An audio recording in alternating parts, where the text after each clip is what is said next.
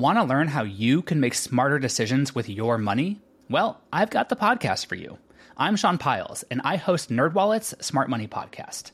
Our show features our team of nerds, personal finance experts in credit cards, banking, investing, and more. And they'll help you make the most of your money while cutting through the clutter and misinformation in today's world of personal finance. You'll get clarity on strategies to help you build your wealth, invest wisely, shop for financial products, and plan for major life events. Listen to NerdWallet's Smart Money Podcast wherever you get your podcasts.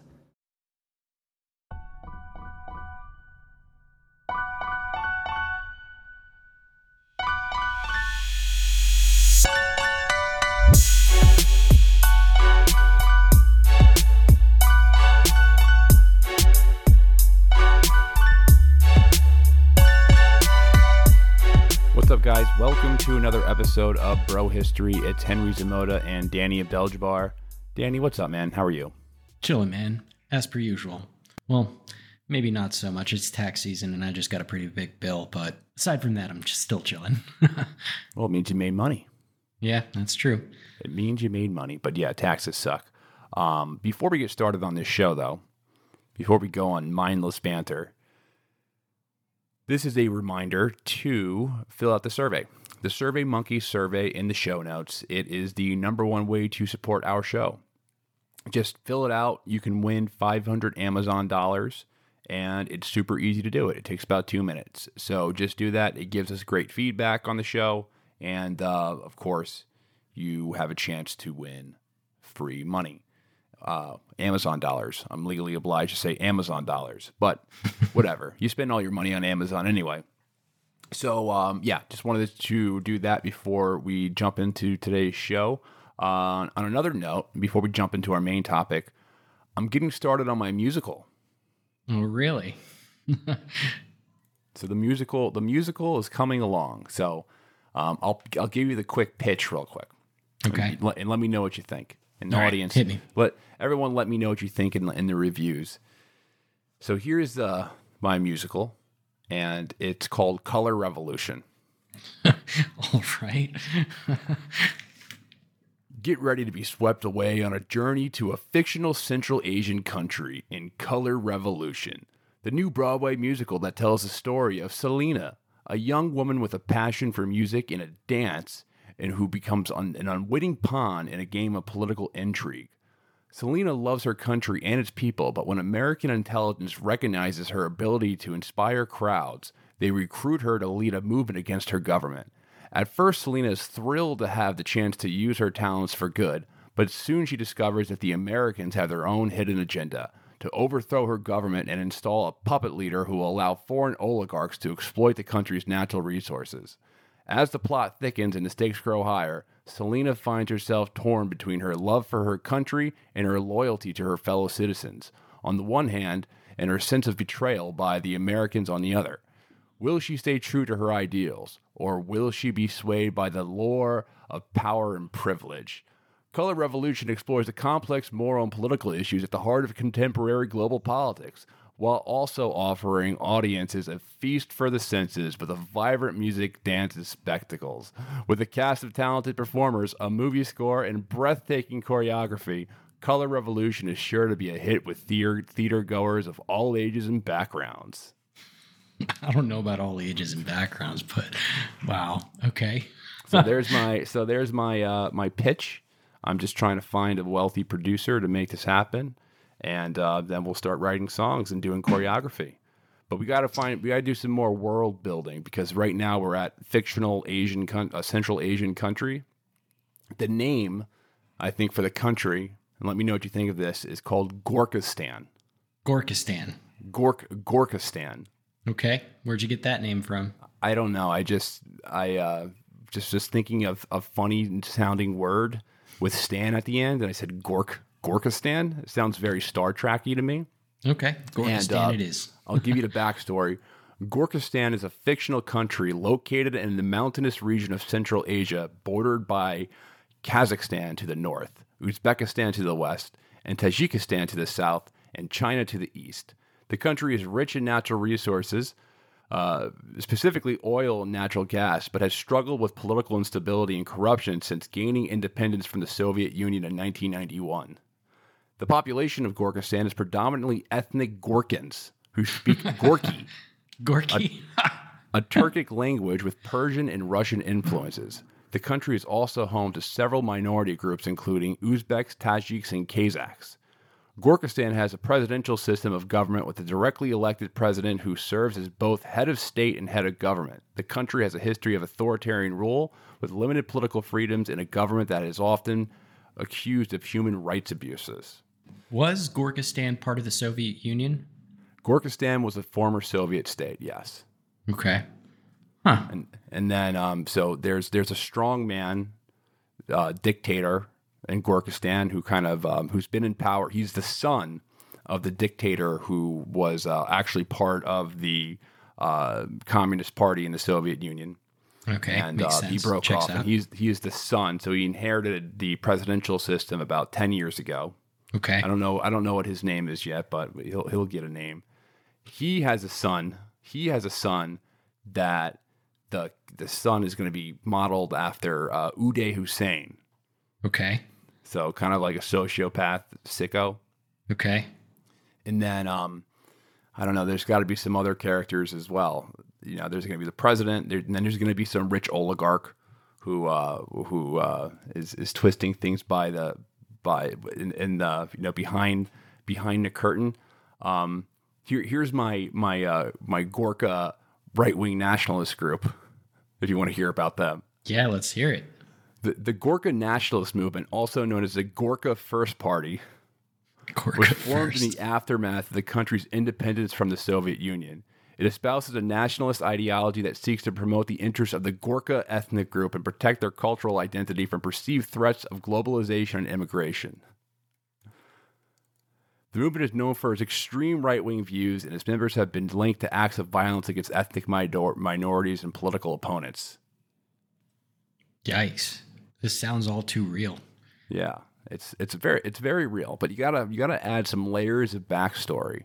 Of course. So I don't I don't know how What- far we want to go back in Gorka in Gorka history. well, I think Gorka you go identity. all the way back, right? I think based Back on all World of the, War II, the Gorka the Gorka First Party actually collaborated with Hitler. Oh, okay. Yeah, I guess Yeah, they're very anti they're very anti communist. yeah, I mean, I guess that would make sense. But I say you go back even further. Like, you know how all good nationalist stories have like an ancient history or some shit like that? I think you, you know, you make up some like creation myth. That would be interesting. The ancient the the ancient Gorka Empire. Yeah. And like the creation, they have to have some kind of god, you know? And, uh, They're they're right. they're they're um they're Orthodox uh, Christians. Okay. Gor- in no, no, no, but before that, you know what I mean? So they can have an ancient, like before Jesus was around, they have to have like an ancient tie, An ancient ties. Okay. you know? So, all right. So the Gork, the Gork, the in the Gorkan Empire. All right. So you want to get like a deity. Uh, Yeah, but but plot twist: the deity is an alien. okay, come on. We're we're we're, lo- we're, we're losing. We're leaving the the realm of reality because remember this is a musical. That might be kind of the- funny to have like a the, flying the saucer in purpose of the this end. is to write a, as a Broadway musical with Selena. I was told my wife told me we had to change the name Selena because there's another musical with a woman named Selena, so we had to change that name. But Okay. I think Gorkistan is definitely a fixture. We need to come up with the president's name, and then um, you know maybe like some ambassador character, um, and then we'll we'll start writing songs. So what's the vibe of this? Is this like a serious drama? Or It's a comedy. it- it's a comedy. Okay. Yeah, All right. So then kind of the think names of have Book to of be funny. Mormon. The names have to be funny then. Yeah, Gorka's is kind of funny. Yeah, I mean, I mean, like the names of the people. You know. yeah, they're they'll be funny. They'll they'll they'll be um we'll we'll think of some good ones, but it's it's supposed to be a kind of a, a lighthearted film for everyone. But the main thing is the is the um is the um ability uh, we're, we're going to have great choreography. Like we're going to Okay. have the best choreography on Broadway. We Okay. are the best the best the best choreography on Broadway. It's the Since they since they border China, I imagine that there's some influence there. Could we have like a Shen Yun style like dance at some point? You know, Shen Yun. No, they're they're they're very ethnically they're they're very They're racist there in Gorka, It's Gorkistan. the dark underbellies of Gorkistan, very hostile towards towards uh towards uh, other other ethnic groups. Um, okay, we can we can actually let, us build on this in future episodes. I don't want to take up the entire all, all of our time with Gorkistan because we actually have some some topics we want to speak about. But All right. this, all right. this is the start of something. So, um, on today's show, shameless um, kind of segue into the actual plot. I know that probably took about 10 minutes, but it's funny and uh, we enjoy doing things like that. So, um, we're going to talk about some really weird stories as a kind of a follow up to the last couple of episodes that we've been doing. And the last couple of episodes, we've been mainly talking about Israel and Palestine. And um, in that research, I've always heard of uh, Meir Kahane. Never really dived into him, and, and, and usually my research for, about Kahane was always was always through reading books about Al Qaeda, because Al Qaeda famously assassinated. Well, at the time they didn't know it was Al, it was an Al Qaeda group, but he was assassinated in 1990, and he was um, essentially like the first really Islamic terrorist uh, victim in America. So it's kind of like one of the key points in the timelines when you're looking at, um, you know, the groups that eventually carried out 9 11. So um, I, I never had known that much about Meir Kahane, and, and his name comes up a lot when talking about the current political situation in Israel because a lot of the ultra Orthodox, uh, like Itamar uh, Bing, uh, Binger, directly worked with Kahane back in the day.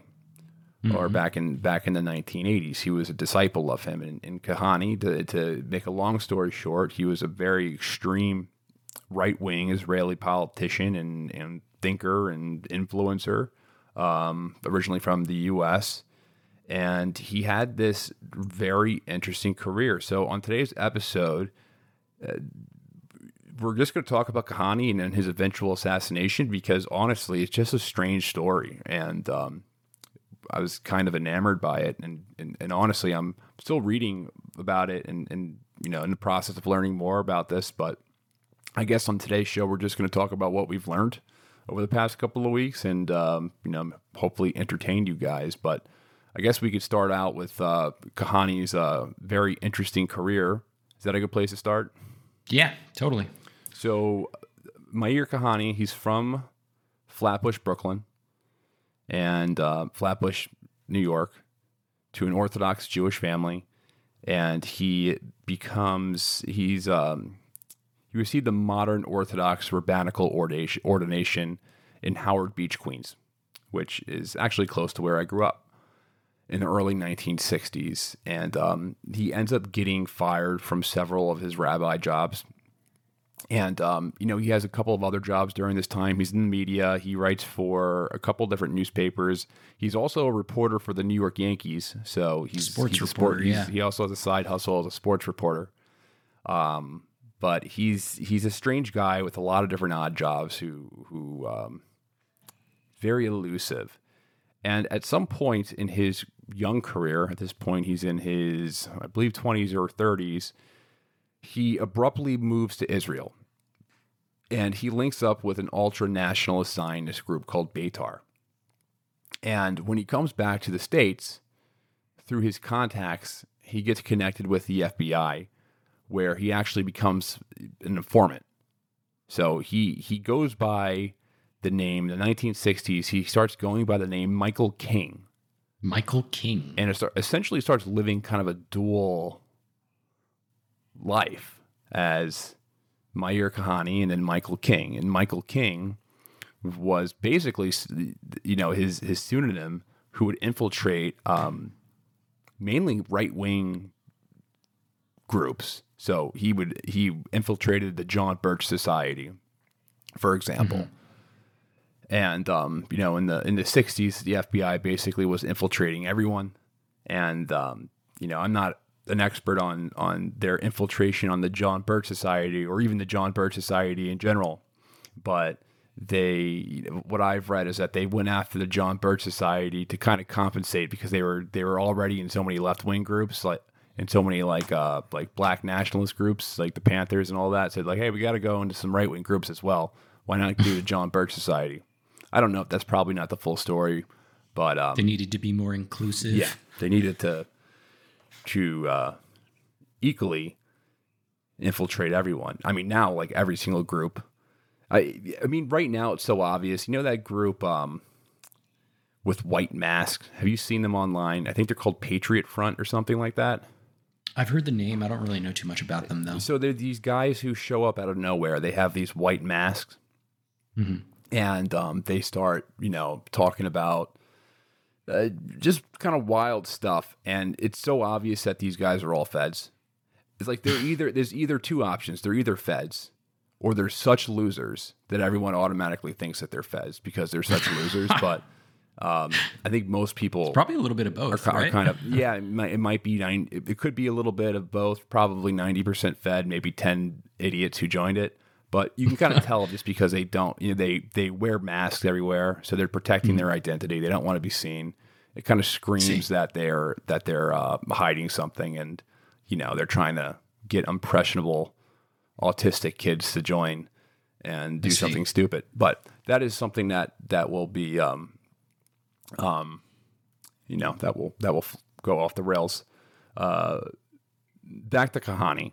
So he was an FBI informant, and um, he also worked with his close friend was this Israeli activist from the 60s and 70s, and, and I think he died. I think he might be, he's not still alive.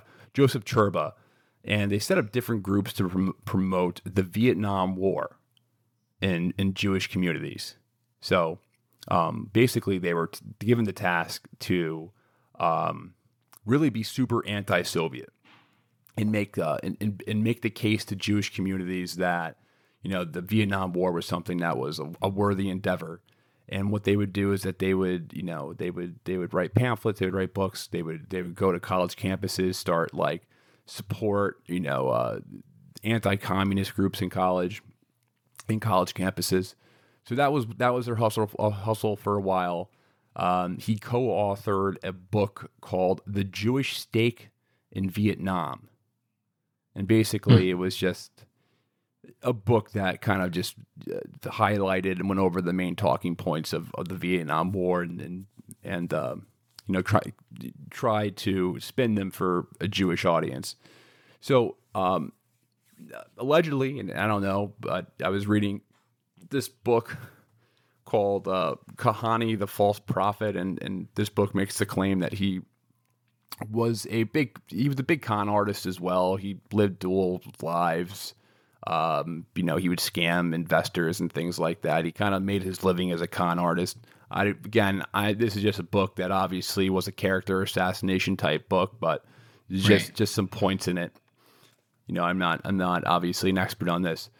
So, um, but he's funded by the U.S. government to some degree. Now, okay, where this story gets interesting is that is is just looking at the climate in the 1960s. So, New York City, 1960s. There's major demographic changes mainly in the public school systems. In short, blacks and Puerto Ricans start outnumbering white kids in public schools. Okay. And um, New York law was uh, in favor of, of uh, integration. So they, you know, it was um, you know, this, this, is about a decade after Brown versus Board of Education. Um, but New York schools, schools, and they still are, are pretty are highly segregated and um, there was this huge debate going on in the background between guys like um, like Malcolm X and Milton uh, who are you know arguing against separation, integration, and and you know all all that. We don't need to get into like the civil rights movement, but um, basically what happens to ignite this situation with is um, you know is the assassination of MLK one of the responses after of the of the assassination was that there was a local school board composed mostly of blacks in New York, and they decided to um, terminate the contracts about of about 13 faculty members uh, in, in a school district, and most of these teachers were Jewish or faculty members were Jewish, and uh, these were these were faculty members who were against uh, things like busing and stuff like that. So, integration programs, basically. Yeah, integration programs. So, to make a long story short, this whole episode leads to this huge teacher strike, and it increases tensions between inner city black people and inner city Jewish people in New York. And this is the climate that the Jewish Defense League is created in. Um, another thing is that allegedly is is is that there was um, a series of uh, there was some anti-Semitic pamphlets that were being passed around by by groups of black teachers, and um, you know there was there is an outcry from from Jewish communities from that. So I actually have a quote. I pulled this from a, paper about this episode in the 1960s uh, called Dreams Defended and Deferred The Brooklyn School Crisis of 1968 by a Jacob Dorman. And I'll quote him directly. So is that is that that title is that like a play on like I think it's Maya Angelou uh, the what happens to a dream deferred that poem? I I don't know. that? probably. I would I would assume so. So um, I'll just excuse quote. me that's uh, maybe Langston Hughes? Yeah Langston Hughes. What happens to a dream deferred. Well I'll read I'll read this from I'm going to read directly from this uh, this paper. so as as Village Voice journalist Robert Friedman has put it in its founding days, the organization was little more than an anti black protest movement. Formed during the start of the school strikes in May 1968, the JDL's first action was against a member of the African American Teachers Association, John Hatchett, who was fired from his teaching job for taking students to a memorial program for Malcolm X, and then became head of NYU's new Afro American Student Center St- Student Center in July 1968. Hatchett had earned the ire of the JDL by writing an article in the November December issue of Forum, the official publication of the ATA, claiming that Jews dominated the New York City school system and along with the uh, de deracinated deracinated black Anglo-Saxon collaborators educationally castrated black children. Hatchett's self defense that he was not anti Semitic because his family physicians, dentist, and lawyer were also were all Jews did little qu- to quiet the ensuing controversy. Having begun demonstrating with his protest of NYU's hiring of Hatchett, the JDL began to throw itself seriously and concretely into the struggles to protect Jewish rights as the 1968 teacher strike dragged New York City and the Jews through an agony of hate that in no way ended up ended with the formal conclusion of the strike, as Kahane himself described it. With their intimidating physical presence and willingness to be abrasive and confrontational, Kahane's Jewish Defense League both form the core of the most vocal and violent opponents of the black community control and also begin its use of vigilante violence during the crisis to combat what it perceived as blatant anti Semitism. So, interesting. This this movement, and we're going to talk about the Jewish Defense League in, in New York City and other urban areas. Basically, they're kind of origin stories coming from the civil rights movement. Um, you know, with, with uh, gentrification, well, not gender, with different neighborhoods. They called them frontier neighborhoods. That was what mm-hmm. me, the media used to call them. That was the term. That was right. the term back in the day. I'm not sure if that's politically correct or not anymore, but whatever. Um, so after this event, the JDL they start opening up chapters across urban centers in America, and the JDL, is, as they put it, they're committed to five fundamental principles. So love of Jewry.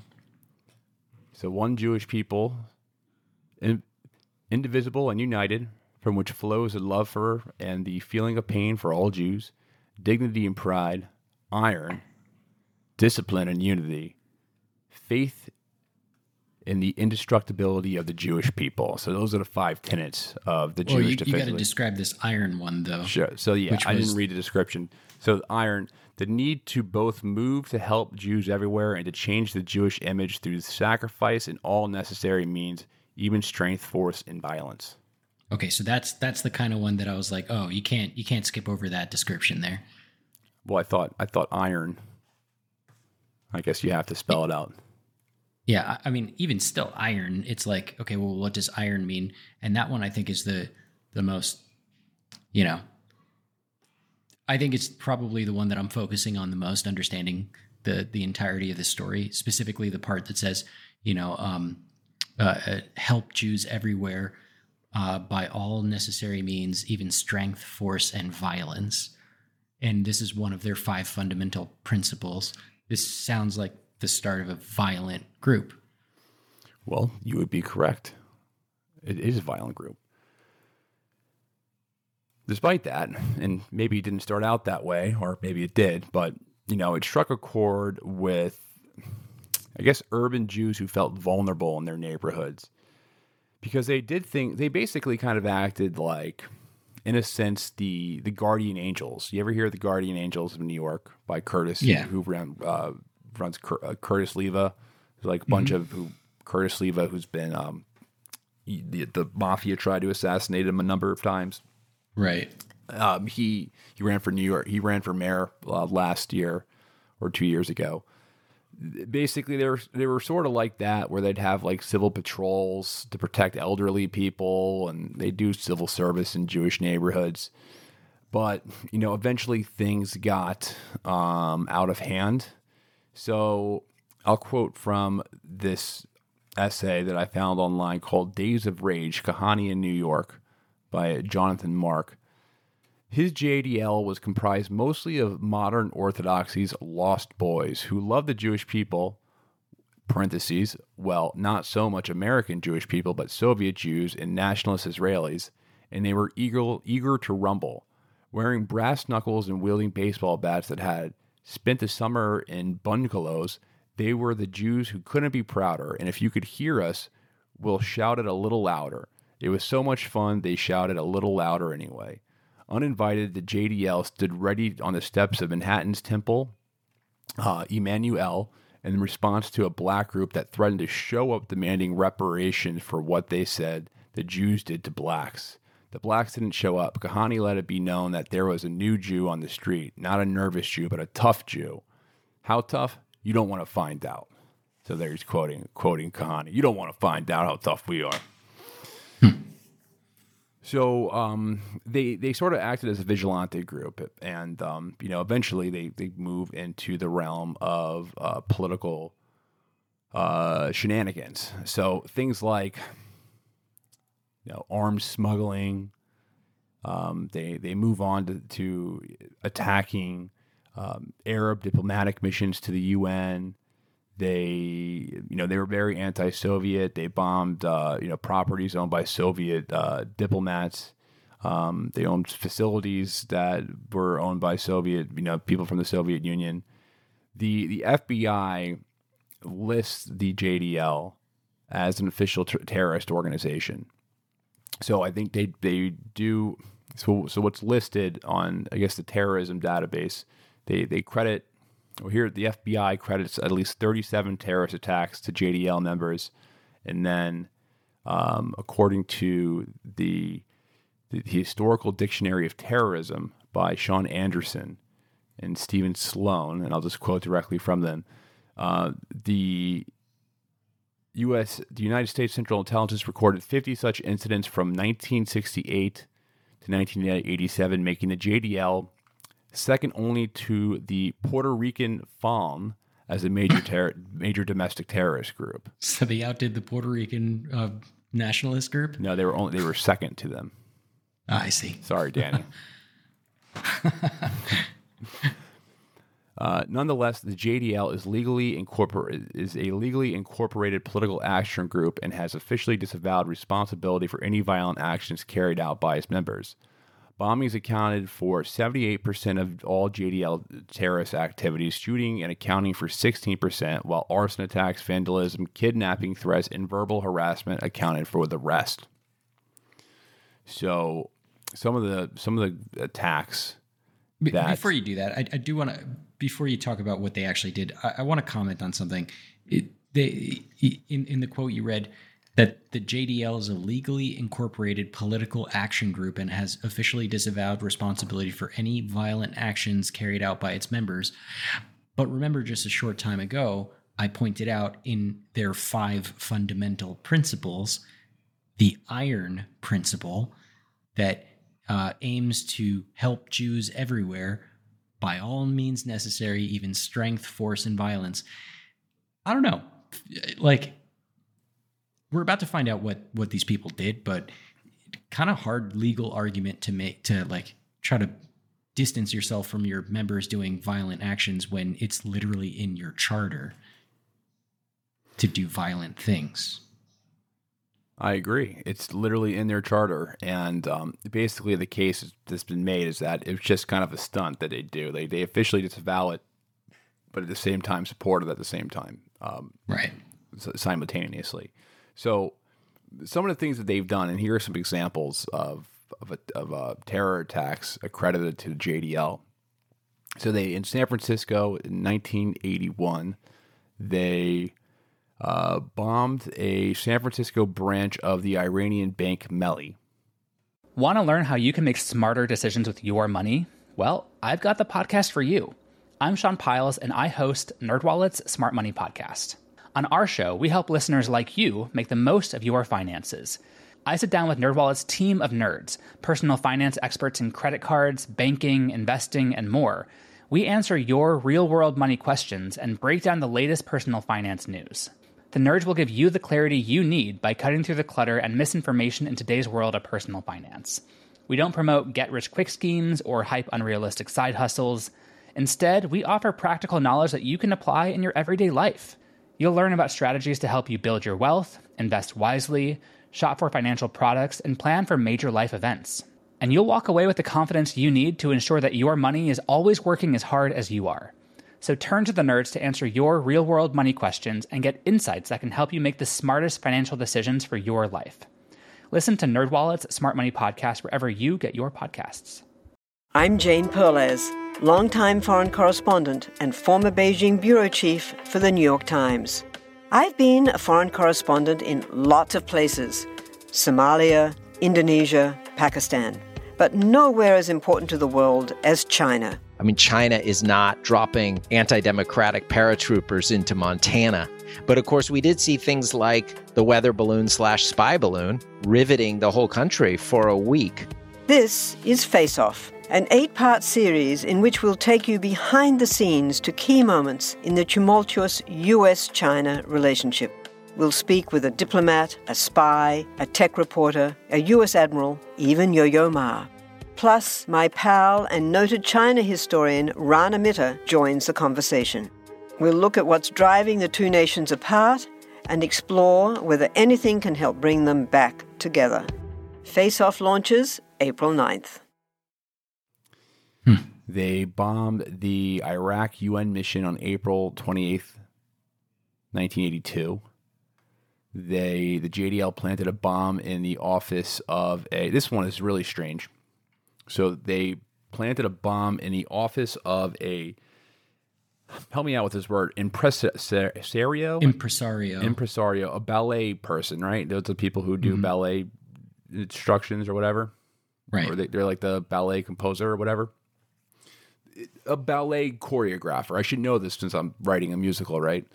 Um, So they, this guy was a, a Soviet. I guess he had like good relations with like Soviet uh, ballet troops, or maybe he managed a, a Soviet Union ballet company or whatever. I mean, There's and, a lot uh, of they great attacked Russian them for that. so that makes sense. What's that? There's a lot of great Russian ballets, so Yeah. that makes a lot of sense.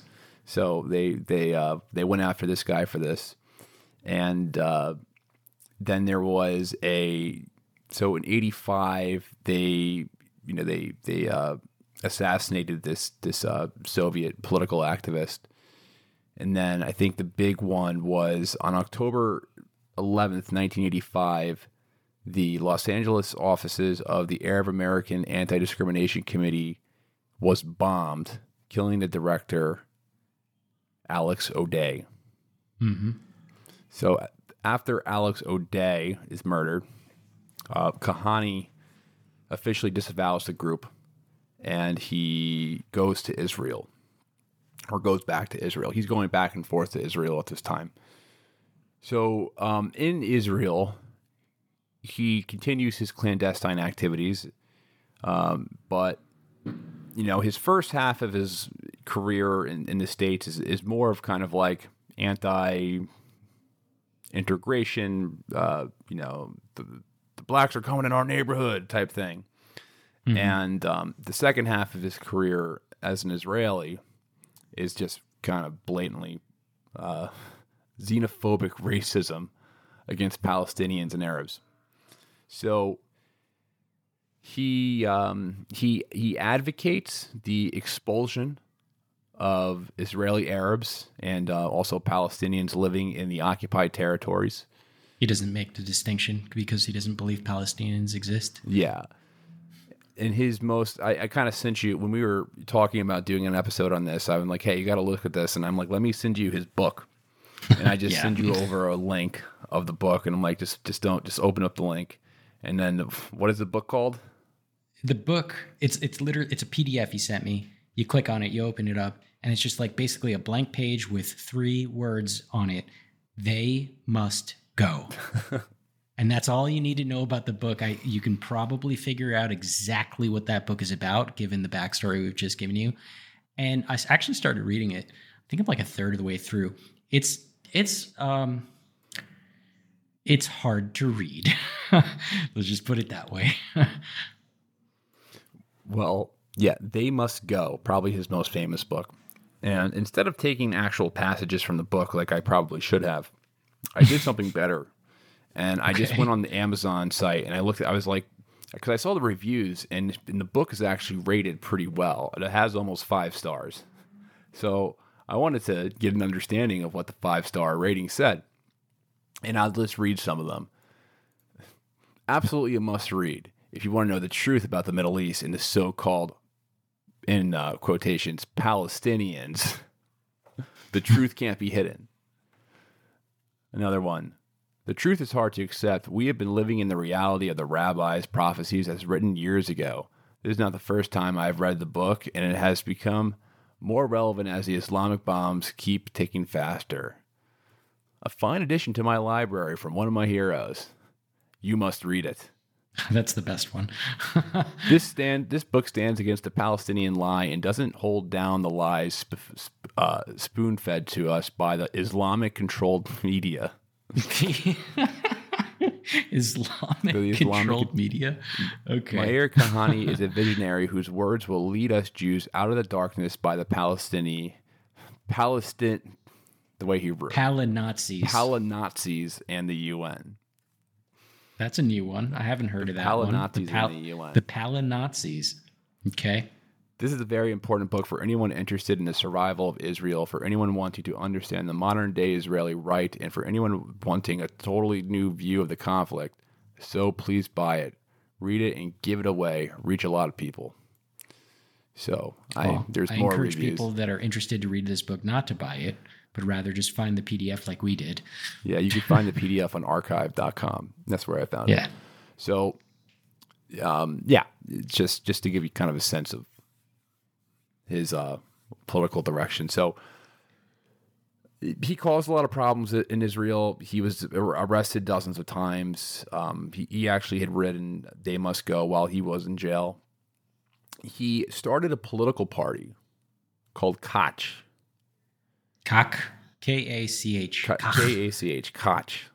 And after two failed attempts to being elected to the Knesset, he eventually gets a seat in 1984.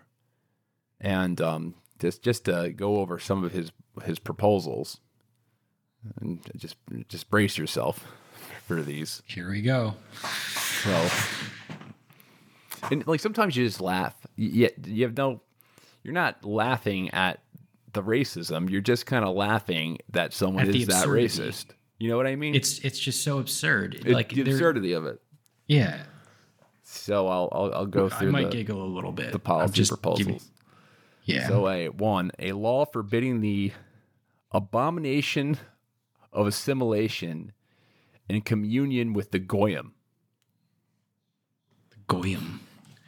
That's a that's a Yiddish word, isn't it? Goyim means I'm gonna non-Jews. Translate that real quick. It means non-Jews. Non-Jews. Yeah. So Is that a pejorative term? it's not it's it's not a Yiddish term. It's it's in the it's in the Talmud. It's modern Hebrew and Yiddish. A goy is a term meaning for a Gentile non-Jew. yeah. So uh, yeah, the It is pejor- It is a pejorative. kind, kind of, but it's it is what it is. So it, the abom it's just funny written, just seeing it out written. Abomination of assimilation and communion with the goyim. Number two, um, a mandatory prison sentence for any Arab who had sexual relations with a Jewish girl or woman. Yikes. What about the opposite? I don't know. Can Jews have sexual relations with an Arab? I don't think that's addressed in this, so I'm assuming yes. But I guess Okay. I guess what they're insinuating is that it's rape. So um, I see. Three, a law restricting UN forces from engaging in any type of relations with the Jewish population. And then, in addition, Kahane he uh, he he later while he was uh, campaigning, he one of his campaign promises was that he would uh, strip all Israeli Arabs from their citizenship and then he would uh, work towards expelling anyone who would relinquish it. Hmm. So a little extreme.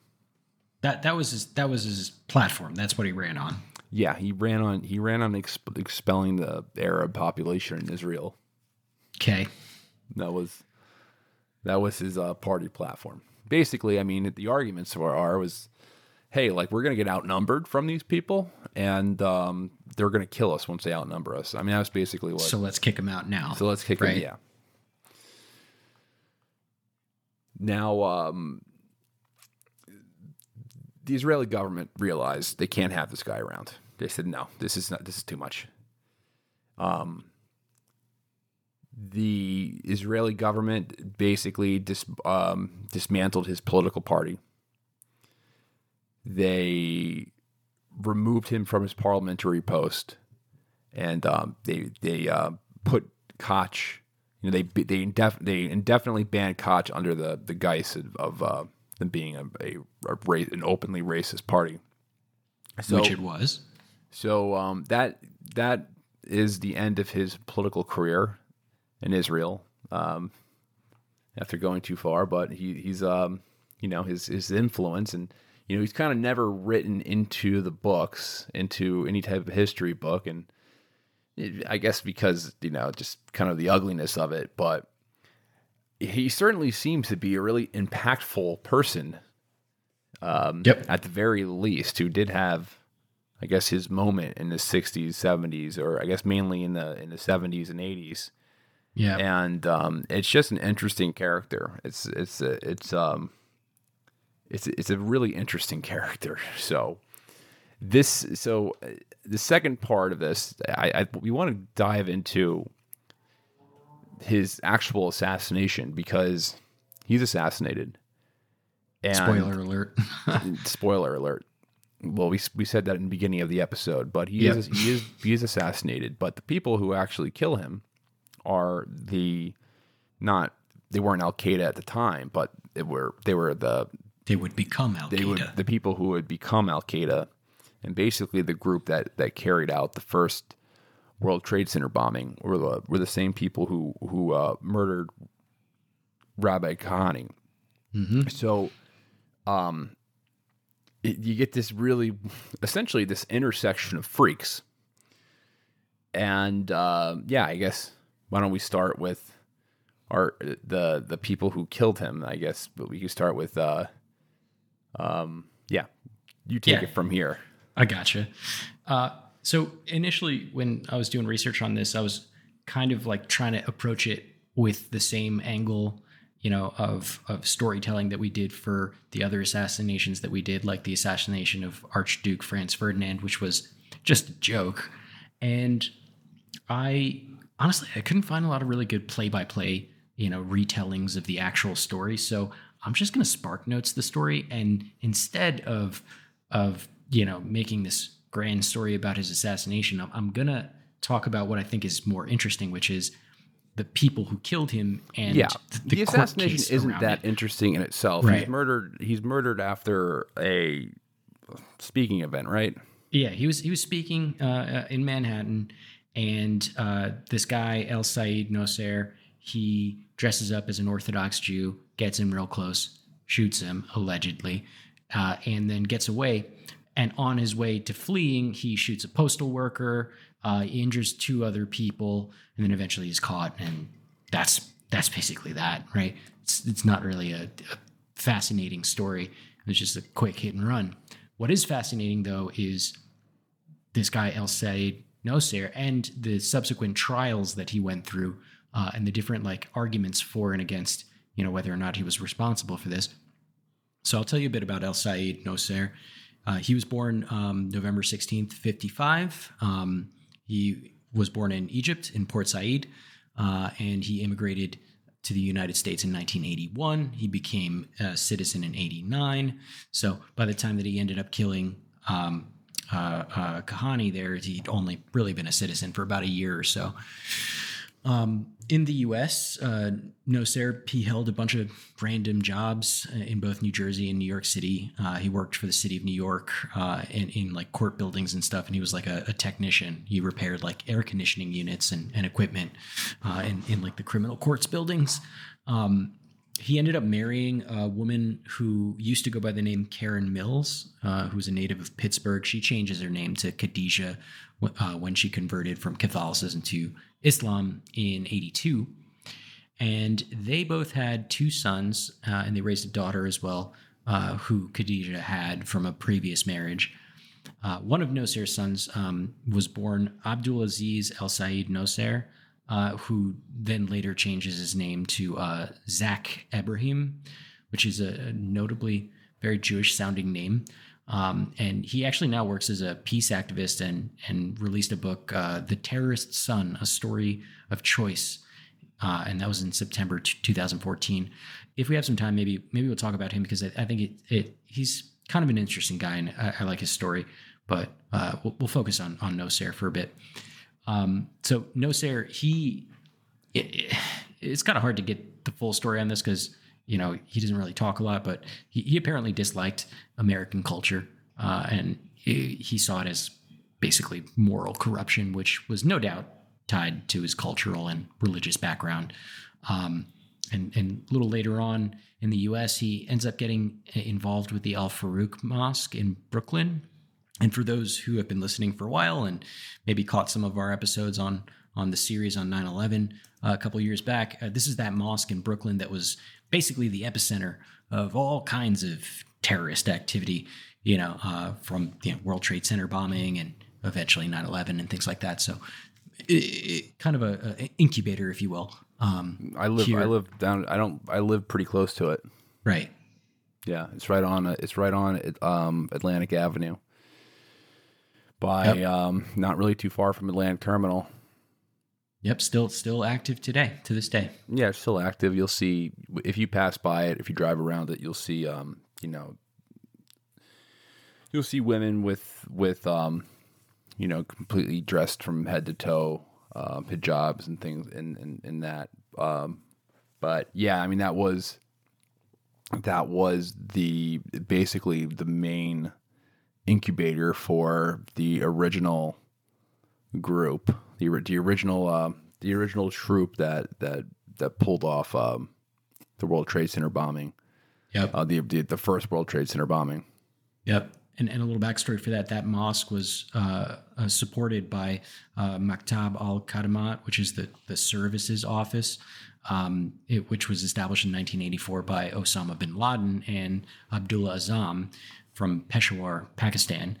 Uh, so you know those are the people that were funding it. And apart from other nefarious like plotting and scheming, some of the uh, members of the mosque, uh, including Mahmoud Abu Halima, who you might remember from several of our episodes, and Nosair, uh, were seen practicing shooting at the Calverton shooting range on Long Island just nine months before uh, the assassination of Kahane. Now, obviously, nothing wrong with going to the gun range as a lawful American citizen, but you know the fact that Nosair is later charged with shooting Kahane, it's you know it's obviously not a great look, and and also part of the evidence that is brought against him. But speaking of the evidence, you know, I think the trial is really the fascinating part of this story for me. And uh, you guys must know already, I've been on a bit of a law kick lately. Uh, so I looked into this trial uh, for the assassination and I learned a few interesting things. The first fun fact that has nothing to do with really anything, but I just found it fun, is um, apparently Nosair was drawing sketches of Princess Diana instead of paying attention to the court proceedings. I don't know how true that part is, but we're going to go with it because I find that really weird. Um, just a little fun fact that I found out. Anyway, drawing, drawing pictures of Princess Diana. That's what he was doing and, in the courtroom, apparently, from memory, evidently. so, there's that. That is interesting. It's interesting yeah. that some type of uh, identification there, right? It's it's just weird, you know. It's like strange. I mean, I guess Princess Diana was super famous at the time, but like also, like I don't know. I'm not. I'm not going to make assumptions about his character. You, you can, yeah, have your own opinion on that, but I think it's weird. Anyway, so you would think that that this case would have been like an open and shut case. You know, we've we've got this terrorist, anti-Semitic guy.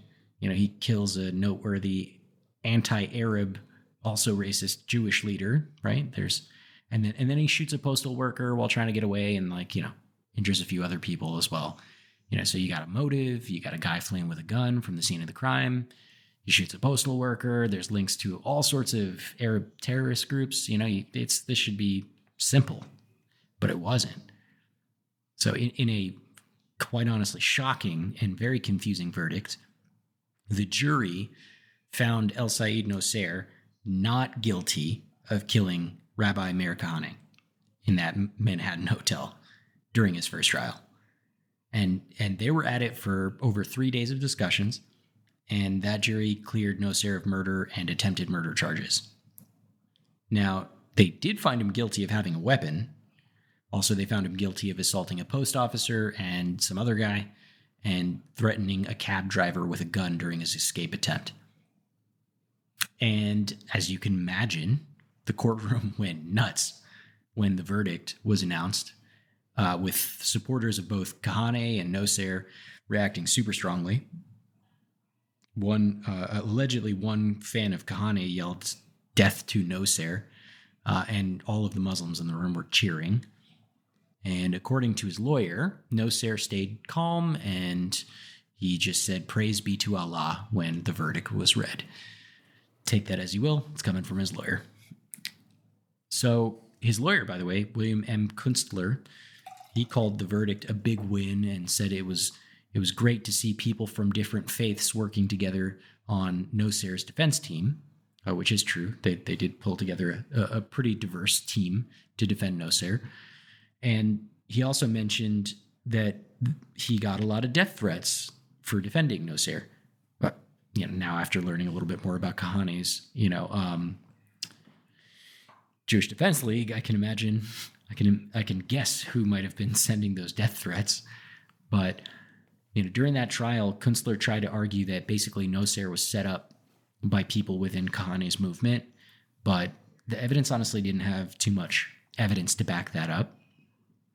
And even though the jury's decision was kind of confusing, you know, it seemed that they were struggling with the fact that none of the 51 witnesses that were brought to the stand ever saw Nosair shoot Kahane. Nobody actually saw it. Some witnesses say that Nosair, you know, they saw him with a gun near Kahane after the shots were fired, Uh, they also said that they saw him shoot other people, including that postman, uh, as he ran away, but apparently that wasn't enough evidence for the jury to find Nosair guilty of killing Kahane.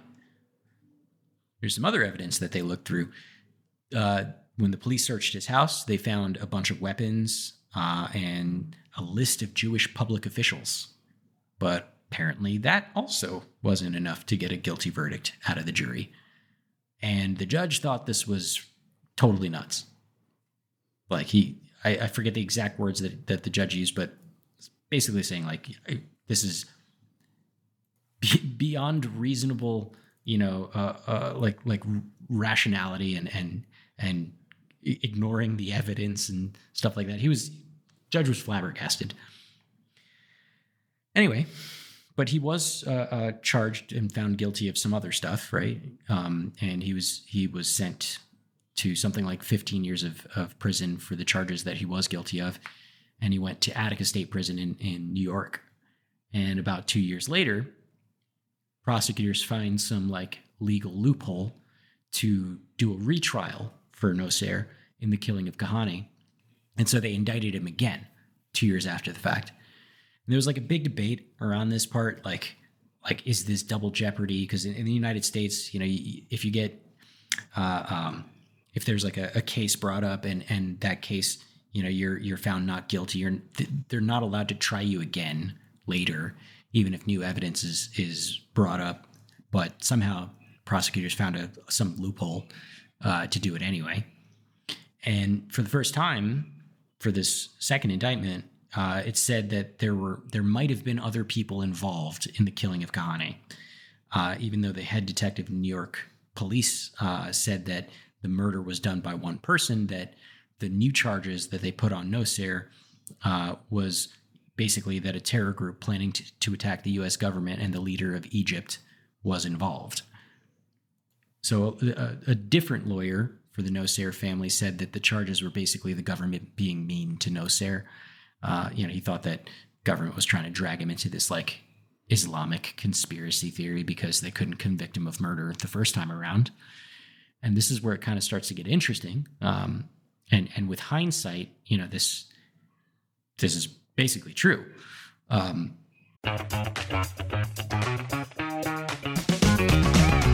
there, I'm Dylan Lewis, one of the hosts of Motley Fool Money. Each weekday on Motley Fool Money, we talk through the business news you need to know and the stories moving stocks on Wall Street. On weekends, we dive into the industries shaping tomorrow and host the experts, authors, and executives that understand them. Tune in for insights, a long term perspective on investing, and of course, stock ideas. Plenty of them. To quote a listener, it pays to listen. Check us out and subscribe wherever you listen to podcasts. You can spend less time staying in the know about all things gaming and get more time to actually play the games you love with the IGN Daily Update podcast. All you need is a few minutes to hear the latest from IGN on the world of video games, movies, and television with news, previews, and reviews. You'll hear everything from Comic Con coverage to the huge Diablo 4 launch. So listen and subscribe to the IGN Daily Update wherever you get your podcasts. That's the IGN Daily Update, wherever you get your podcasts. So the indictment said that Nosair met with two guys who were sus- suspects of that World Trade Center bombing and another bombing plot, and they met at Kennedy Airport on the 3rd of January 1990, so almost a full year before Kahane was killed. And the indictment also said that another guy, Abd al Aziz Uda, uh, was at that meeting, but they didn't really say much about him after that fact, and they presumed that Uda was dead at the time. Um, the indictment also said that before Kahane was shot, Nosair and his spiritual leader, and you might recognize this name, Omar Abdel Rahman, aka the Blind Sheikh, that they were talking about building camps for military training and how the Egyptian government wasn't good at stopping Jews from moving to Israel. You know, so there's some some evidence of of anti-Semitism and, and and some scheming going on there with the blind sheikh, right? And when Nosair was arrested for shooting Kahane, the police ended up found finding some bomb making stuff, so wires, tapes, stuff like that, at his house. And you know, they thought that these things showed that he wanted to blow up an important building and statues, but they, you know, the investigators didn't even really look at that stuff. They didn't take that into consideration for the first trial, and they didn't really think about taking it into consideration until after the World Trade Center bombing. That's when they, you know, find out that Nosair's friends, the one that he was involved with, you know, were involved in the Kahane case, and then they decided to look in the Kahane case again, like after the World Trade Center bombing. And then uh, a year after Nosair was arrested, and during his trial, uh, this other crazy thing happens. Um, Nosair's cousin, Ibrahim uh, El Gabrowny, something like that, uh, he he basically did something stupid and and helped the prosecutors build their second case against Nosair. Uh, he got Emad Salem involved, and this guy was a former Egyptian military guy who was an FBI informant. We've we've talked about this guy before in the 9/11 episodes, right? Yeah, he was. Um, he's basically the main character in Peter Lance's books um, about the 9/11 conspiracy. But yeah, I mean, he was he was a guy who was able to form kind of a close confidence with the original conspiracy, and you know he wore wires and and um, and, all that. So, um, yeah, right. Well, well, this indictment, the second indictment, it didn't name Salem directly, but uh, it did say that he was asked by the blind sheikh to kill the president of Egypt. So that's interesting. Um, Salem also got pulled into plans to help Nosair escape from from Attica State Prison, um, and you know was asked to build bombs for the escape. So basically, Nosair's cousin gets links up with this guy Salem and says, "Hey, let's break out my cousin out of jail. Can you build a bomb to help us do it?" And this all the while, this dude's an FBI informant, right? So kind of fucked up there. Um, so during a, a meeting, uh, in while uh, Nosair was in prison, Salem and and start talking about building bombs, finding safe houses. Uh, they start plotting out his escape plan, also killing Jewish people. Uh, and one of the people that he wanted to kill was a New York State Assemblyman um, and uh, and also a judge uh, who put Nos- the judge who put Nosair in prison. Um, the, the indictment didn't name the assemblyman, but later prosecutors uh, said that it was Dov Hikind, who um, was a Brooklyn Democrat who also used to follow Kahane. Um, so the plot thickens. Anyway, um, like these new charges that they brought against Nosair, you know, said that basically other people might have helped kill Kahane, but the, the indictment didn't actually name anybody else. Or so they said, oh, other people helped him, but they didn't name anybody.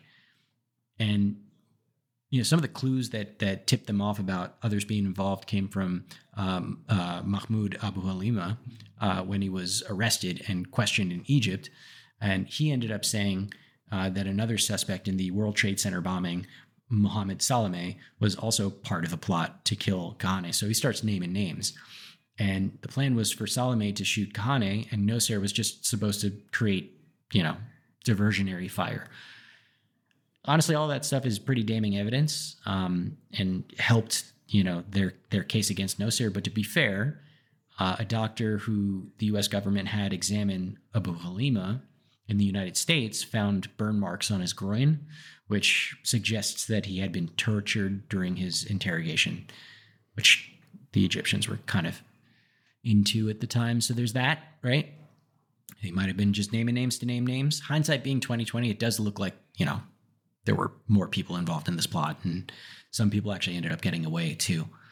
Um, some of the jurors uh, who acquitted Nosair after his trial in 1991 said that they had doubts um, that the prosecutors uh, didn't offer a witness who actually saw him shoot Kahane. Um, but they did some ballistics um, tests, uh, and some some experts testified at that trial that the bullet fragments found near Kahane, as well as uh, found near a postal worker who was shot outside the hotel, um, that that all of those bullets fragments matched the gun that they found on Nosair when he was arrested. And in 1994, uh, Nosair was found guilty in federal courts on nine counts, including seditious conspiracy, murder in aid of racketeering, uh, attempted murder in aid of racketeering, attempted murder of a U.S. Postal Inspection Service officer, use of a firearm in the commission of murder, use of a firearm during an attempted murder, and possession of a firearm. And he's currently serving life plus 15 years. So the 15 years that he had before plus life on top of that. It's pretty pretty wild. I mean, you know, the fact I think what I found crazy is that that the first time around they they didn't convict him, that the jury let him let him off. Did you find that kind of crazy? Yeah, it's it's nuts.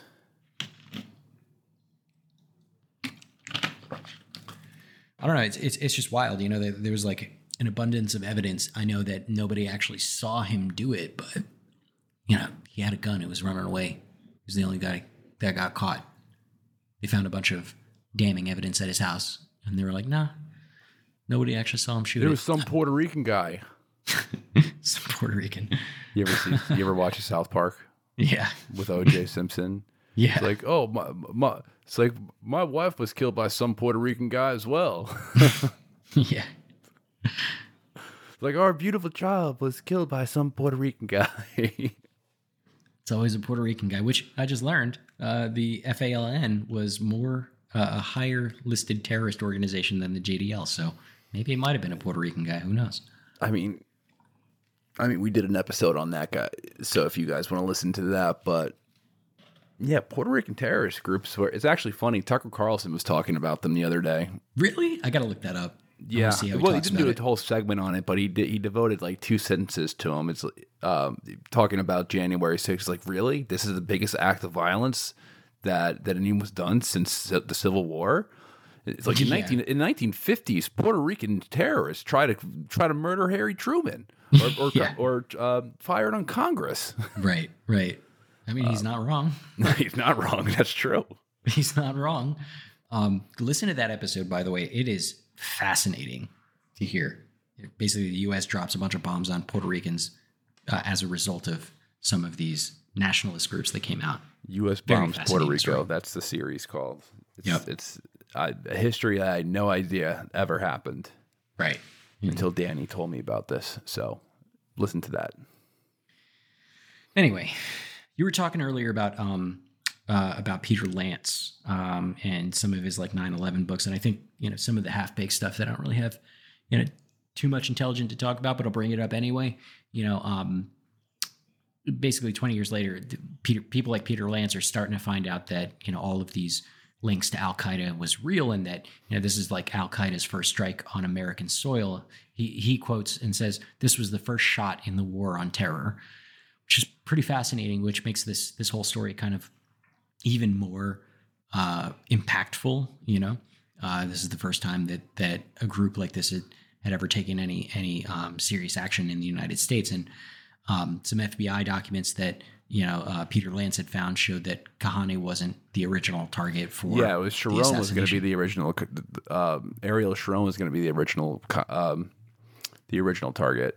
That's right, right. And Ariel Sharon at the time was Israel's housing and, and construction minister, um, but of course, you know, later becomes higher up than that. Um, but apparently, that they they just ditched the operation because they I don't know. I think it was like a logistic issue or something like that, and they switched to Kahane because he was like the next best. Yeah, it'd be Um, much harder to to go after Ariel Sharon. Right.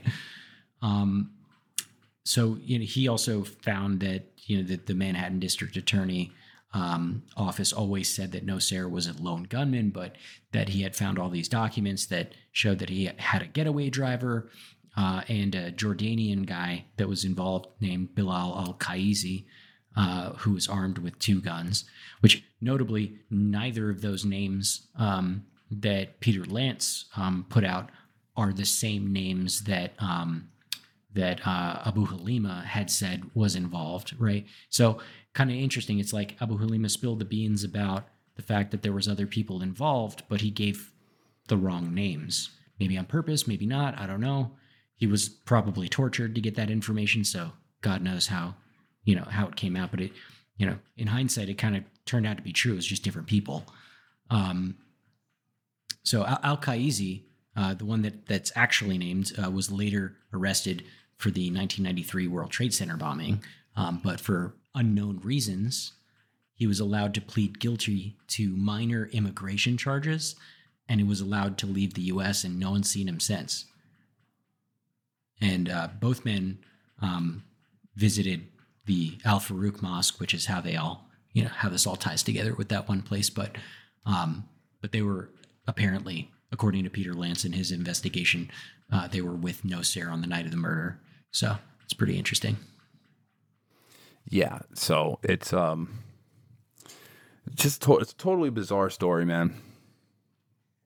Super weird. How these inter how these intersect with each other, and and then again, I guess to to end it, just to tie a bow in it, uh, you know, my Meir Kahane really is like the to some degrees kind of one of those axes that the world turns around. It's- Certainly the, the world in Israel right now, you know, with world- the rise of, of far right wing groups, you know. but even at the time just you know his his death kind of sets off this chain of events that leads really to an american war on the islamic world at least the islamic world in in iraq in sure. syria and afghanistan Yeah, I mean, in without the Yemen. killing of Meir Kahane, you know, Nosair wouldn't have gone to prison. I mean, maybe he would have later for other things, but you know, Salem wouldn't have been in bed. The the FBI informant wouldn't have gotten in with that group to try to bust him out of jail. You know, and you know, probably it would have been harder to figure out and embed themselves within, you know, uh, with those groups that did the World Trade Center bombings and eventually 9/11. So, you know, you're right. It's kind of a turning point. Yeah, I mean, like mo- like most books on um, on 9-11, they kind of start out with with his assassination as like the first, as you know, they'll start with uh, like looming tower, for example. 1st chapter, first part of the book's all about the Afghan Arabs, Osama bin Laden's lifestyle uh, backstory. Then it goes into all right, now they're making a splash, and you know they they uh, you know facilitated and you know uh, financed the assassination of Kahane. So it's and then it goes on to you know some of their other attacks later on, but um yeah, it's just it's an, it's an interesting story, and I felt like I was just you know personally interested in just learning more about him over the past couple of weeks. So figured that we'd do a show on the topic, and we we hope that you learned something. You want to end this right now because it is late as hell and I'm getting kind of tired. And I yeah. we're, we're talking about too many sensitive uh, subjects to be tired and drowsy while Yeah. talking. So I feel like we should cut ourselves off. Yeah, that sounds like a good idea. Okay. Thanks everyone for listening to another episode of Bro History. If you want to help our show, remember to please fill out the survey in the show notes. The Survey Monkey Survey. It is the number one way you can support our show. Please fill it out. It only takes a couple of minutes. If you fill it out, you just put your email at the end, and then you have a chance to win a $500 Amazon gift card. So um, do that. It helps us. You can also rate and review the podcast. That is another way you can greatly support the show. So rate and review. And then you can also join our Patreon where you where you get access to our super cool Slack channel, early episodes, uh, bonus episodes. We have a series on the Russian Revolution in there, um, something that we've been working on forever. And um, we hope to see you there. Danny, is there anything else you would like to add? Nope. Okay. Bye, guys, and glory to Gorkistan. Peace.